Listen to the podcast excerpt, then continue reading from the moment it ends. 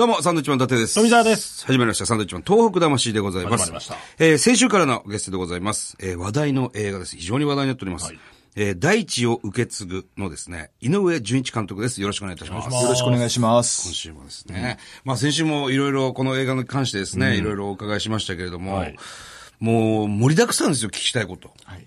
まずね、井上監督は、なんでまたこの映画を作ろうと思った？んですかあのですね、僕あの、出身はどちらですか？えっ、と、愛知県、名古屋、名古屋です。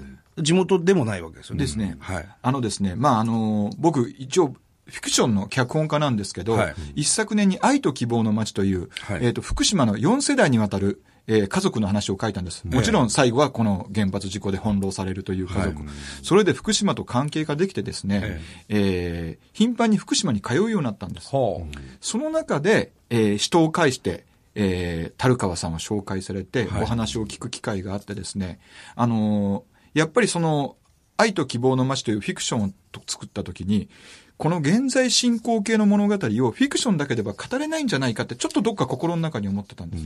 で、その樽川さんのお話聞いた時に、あ、こんな話があるならば、なんかフィクションとかノンフィクションとかこだわってなくて、この樽川さんの話を取ればいいんじゃないかと。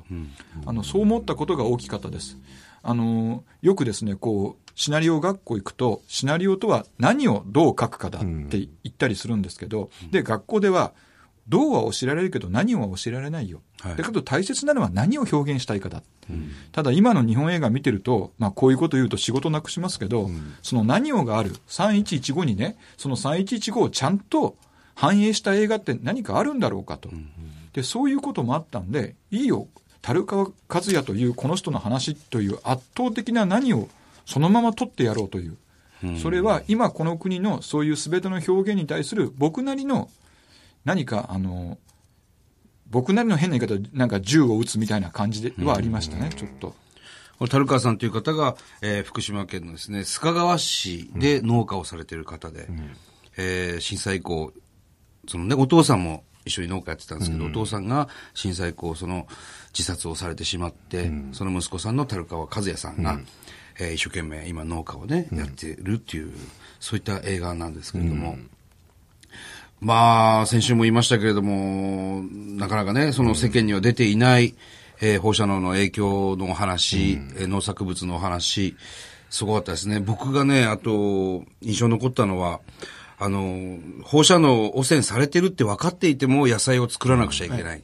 出荷できないっていうのは分かっていても、毎日こう世話して、野菜を作らなくちゃいけない。その作られた野菜、出荷できない野菜ができて、あ、出荷できません。じゃあ保証しましょう。この分のっていう。そうなんですね。あれもおかしいなおかしな話よ。だって放射能。能で汚された土地でええ、作らなかったら保証はしなくて、ええ作って、その昔みたいな値段で売れなかったら、もしくは売れなかったらその差額を保証しますって。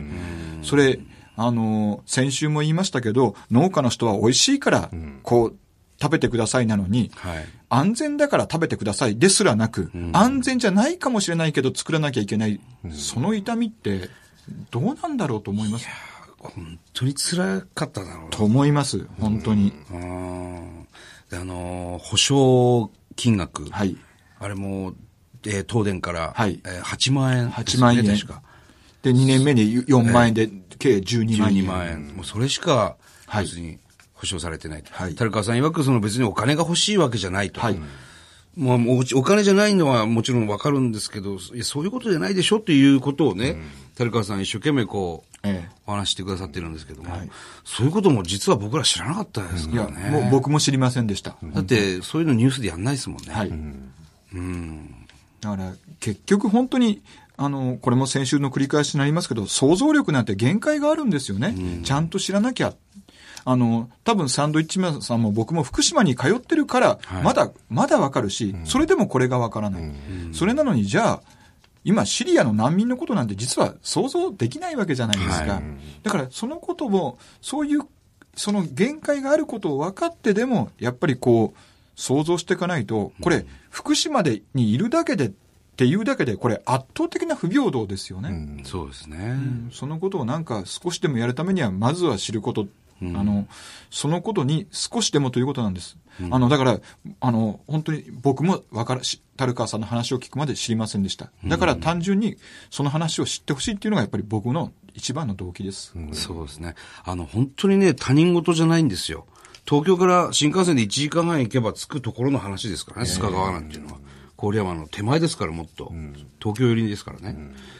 もうちょっとこう真剣に、まだまだ考えた方がいいですとね。思いますね。例えば家族の中に誰かが病気になったたら、そんな幸せな気持ちになれないじゃないですか。はいたかだか東京から250キロのところに、そんな思いをしてる方がこんなにいるのに、なんか僕は平気で、やれオリンピックだとか何か浮かれる気にはあんまりならないです。そうですねはい。本当にあの、狩野英孝のごまた報道なんかもクソくらいですよ。冗談じゃないですよ、本当にね、監督。本当にそう思います。もうね、ごまたとか不倫とかどうでもいい。そこじゃないでしょと、もう少し、いや、でもいや、でもちょっとホッとさせられましたいや、から、あれまあまあ、それは。も、狩野英孝には感謝してる感謝してどうすんだよ あとね、監督、はいこれ僕つ、こんなこと言っていいかわかんないですけど、まあ映画、僕は2回、はい最初から最後まで見させていただきました。あの、弁護士さあ、はい。んの、まあ監督がどう思ってるかわかんないですけど、富澤ともこのはい映画を見た時に話をして、そこの話になったんですけど、やっぱりこう、集中して僕らもはい夜中見ました。もうがっちり。あの、弁護士さんの、樽川さんの話を聞く態度、あのですね、まあ、彼が、あの、す横になっ、横になる勢い。からね。もうね、あれは、あのですね、えっ、と、彼が、まあ、あの、僕を紹介してくれた人で、ええ。この映画の企画者で、はい。実際は彼がもうお金出してくれてるプロデューサーでもあるんですが、ええ。ー彼はずっとその樽川さんのお父さんの、こう、東電に、えーお要するに東電の原発事故がお父さんの自殺の原因だと言って、はい。えーや裁あの裁判じゃなくて、えー、と ADR という、えーに訴えた時の代理人なんですよ。だから彼がものすごく長くそこにいるというのはあるんですが、えもうね、そうやってああいう彼が無防備な姿を晒すことによって、彼はやっぱり人の中に入っていくんで、はいはいもうね、どうしてもあそこ切れなかったんですよ。あそこ、監督あそこ切った方が俺よかったよな。あのね、それはこんなこと言うのもあれですけど。この間ね、キネマ旬報にもそこ一体あの息子の話を根こそって聞いてるのは誰だと。それであの、ほあの、星5つ満点で星4つだったんですけど、はいあれで星1つ減ったんじゃないかと思ってる。いや、減ると思いますよ。いや、もう相当見てるとね、あの方が何回もそのお話を聞いてるんだろうなっていうのはわかるんですけど。わかるんです。もう何回も聞いてる話をね、学生とともにまた何回も聞いてるっていうのは、すごくわかるんですけど、まあ初見で言うと、まああの弁護士さんの話も、ここの人はどういう人なんだっていうことも特にそんな説明されてないじゃないですか。え冒頭でね、弁護士でっていうことを言ってますけど。一人そのスーツを着てですね、えー立派な格好してる、まあまあ弁護士さんですから、それはもちろんそうなんですけど、どんどん、どんどんこう横になっていくみたいな、あれなんでこの人こんな態度で樽川さんの話聞いてんのかなって、まあ初見だとね。やっぱこれ監督思いましたよ。はい、あの、あそこ、だから、すあの、最小限少なくして、あれ5秒しかなくて、えっ、と、本人も見て、あそこカットしてくれって言ったんですよ。だけど、やっぱり、あの人が話してる、結構あの時重要な話してるんですよ、ね。重要な話をねお父さんが、その農薬すら使わなかったお父さんが、はいそうやってもう放射能で作られた土地で自殺までしちゃったのになぜそこで作り続けるのかって聞いてるんですよね。で、あれを、こう、なんて我々の言う、言う言うとオフの声だけではやっぱり処理できなかったんですよ。あで、あのー僕は、あと10万出したら CG で消すとか冗談言ってたんですけど、うんそしたらなんかもう親に怒られるからやめてくれとか言われて、で、僕はですね、あの、この映画でね、はいそんなとこに目が行ってたら、この映画の負けだから大丈夫って言ったら、ええ見た方全員指摘するとね。負けてるじゃないですか。まあ、もうめちゃめちゃインパクトがね、すごかったんですよ、あれ監督。たった5秒、本当に。5秒なんですけど、最終的に、寺川さんの話はもちろん、はい、もちろんぐさぐさぐさ入ってきますけど、あの弁護士さんの寝っ転がりそうな勢いの 態度がですね、同じぐらいのインパクトで入ってくるっていう。ただですね、その、今回僕彼には、その、共同監督でいいって言ったんですよ。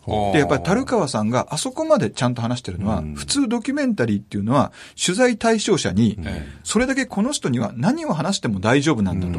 そうやって信頼関係を築くことが大切なんですよ。え僕は、あの、弁護士と、さんと弁護士と、ま、樽川さんが、その信頼関係を築いた上に乗っかっただけなんですよ。はあだから、まあ、あの、寝転がる勢いのすごい姿勢も、その信頼関係のなせる技だからまあいいか。だから、あのーというふうに、ちょ、温かく見守っていただける。いや、やっぱりいろんな人から言われてるんだろうなっていう感覚ですけどね。いや、もちろん、ね、いい映画ですし、その、富澤が見て、翌日僕が見てみたいな、はい映画見たよと。あの、弁護士さんでしょっていうところからまず、第一声がやっぱそこに来ちゃっていたので、どうしても僕らはそういうとこ目につくというか、はいツッコミどころはね、ちょっと逃せられない。多分、あの本人、この放送を聞いたら落ち込むと思います。いや、素晴らしい弁護士さんだっていうのはもちろんあっての話なんですけどね。もし、なんか、こう、次の作品作るんだったら、あの、あの弁護士さんのいい話をぜひ作ってほしいなっていう。そうだねちゃんとしてる ところね。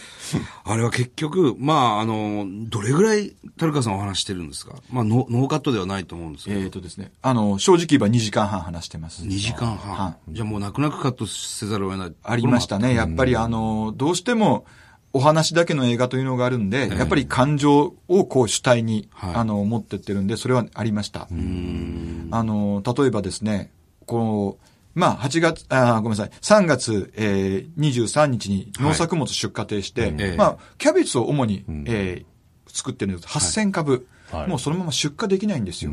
そうすると、だんだん成長してって、お父さんそのキャベツ畑で亡くなるんですけど、はい。はい。さらにそれが成長して、バカッバカって夜中に割れる音がするんです。で、全部菜の花が咲いて、もう身長ぐらいになって、菜の花畑になっちゃう。で、本来ならその放射能にこう汚染されたキャベツは全部、あの黒いフレコンパックに入れてはいやれなんだけど、お母さんと二人で8000個できないんですよ。なるほど。だからトラクターで全部踏み潰したんですって。で、その時に、その菜の花畑にお父さんがいる気がして、1000個を建てたんだと。で、そういう話もあったんですけど、どうしてもやっぱり流れの中に入らなかった。あと、えーそのビニールハウスなら大丈夫だろうと思って、そこの土をきれいにしてビニールハウスってるんですけど、そこからでもセシウムが出ることがあると。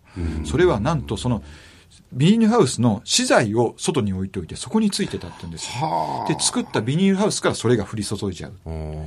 で、そういうことも、ちょっと、それは本当に前、じゃあ、その話を入れて、じゃあ、あと10分流した時に、と、この映画って、我々どうしたって、それが、あの、ちゃんと持つ持たないってどうしてもやっぱり考えちゃうじゃないですか。で、そのせめぎ合いはやっぱり相当ありました、僕の中では。ノーカットもちょっと見てみたいよね。もっと姿勢悪いですけどね。結局寝ちゃったんですかいや、寝てないです、大丈夫。夫です。大丈夫ですか？あのね、腰が悪いんですよ、ちょっと。ああ、なんかでしでしょうね。はい。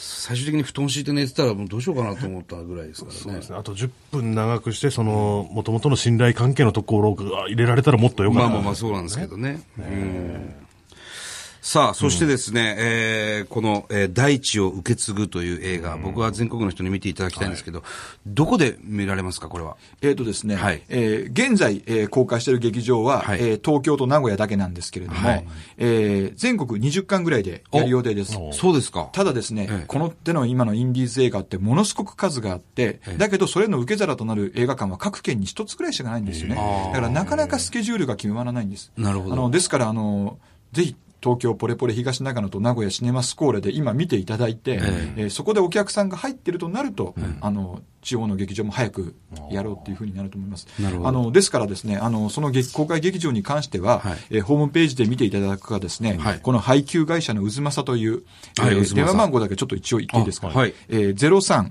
03-5367 6073、03-5367、6073。これ、渦政という会社で、ここに聞いていただければわかります。なるほど。あと、この映画って、やっぱり、若い子たちに見せたいと思ってるんで、ですねもし自主上映やりたい方がいたら、はいあの、どこ行ってください。あの、あの、もちろんそんな高い金額じゃなくて、あの、あお貸しできると思います。あのこれは見た方がいいですよ、本当に。あのですね、これ、ちょっと困ったことに、例えばこの映画に来てくれるお客さんって、やっぱりちょっとそこういう福島のことを忘れちゃいけないとか、原発がちょっと嫌だなと思ってる人たちが来ると思うんですよね。うんはいだけど本来は、そうじゃない方々の心を揺さぶりたいじゃないですか。うん確かにだけどなかなかこの規模の映画って、その映画の存在そのものが、その世間に伝わらないという。あの、ですからもしこれ、放送を聞いてる方がいたら、はい。こういう映画があるんだよということを、なんかお近くの方に言っていただけると、あの。だから、本来この中で政治家のことを樽川さんが言うとおっしゃいましたが、そういう心の、心にもないせ例えば金目であるとかね、えー原発事故で死んだ人はいないと言っちゃうような政治家、およびそういう政治家を支持する人たちにこそ僕は見てほしいと思ってます。なるほどね。いや、本当にね、たくさんの方に見ていただきたいと僕は思います。そうですねそれぞれ受け取り方あるでしょうし、えーもっとあの福島を見ていただきたいなと思いますね、現状。はい。もう本当に繰り返しになりますが、知らなければ何も始まらないと思うんです。本当そうですね。はい。ということで、えー先週、今週と、はいえーゲスト来ていただきました、えー話題の映画、大地を受け継ぐの監督、井上純一監督でした。どうもありがとうございました。ありがとうございました。どうもありがとうございました。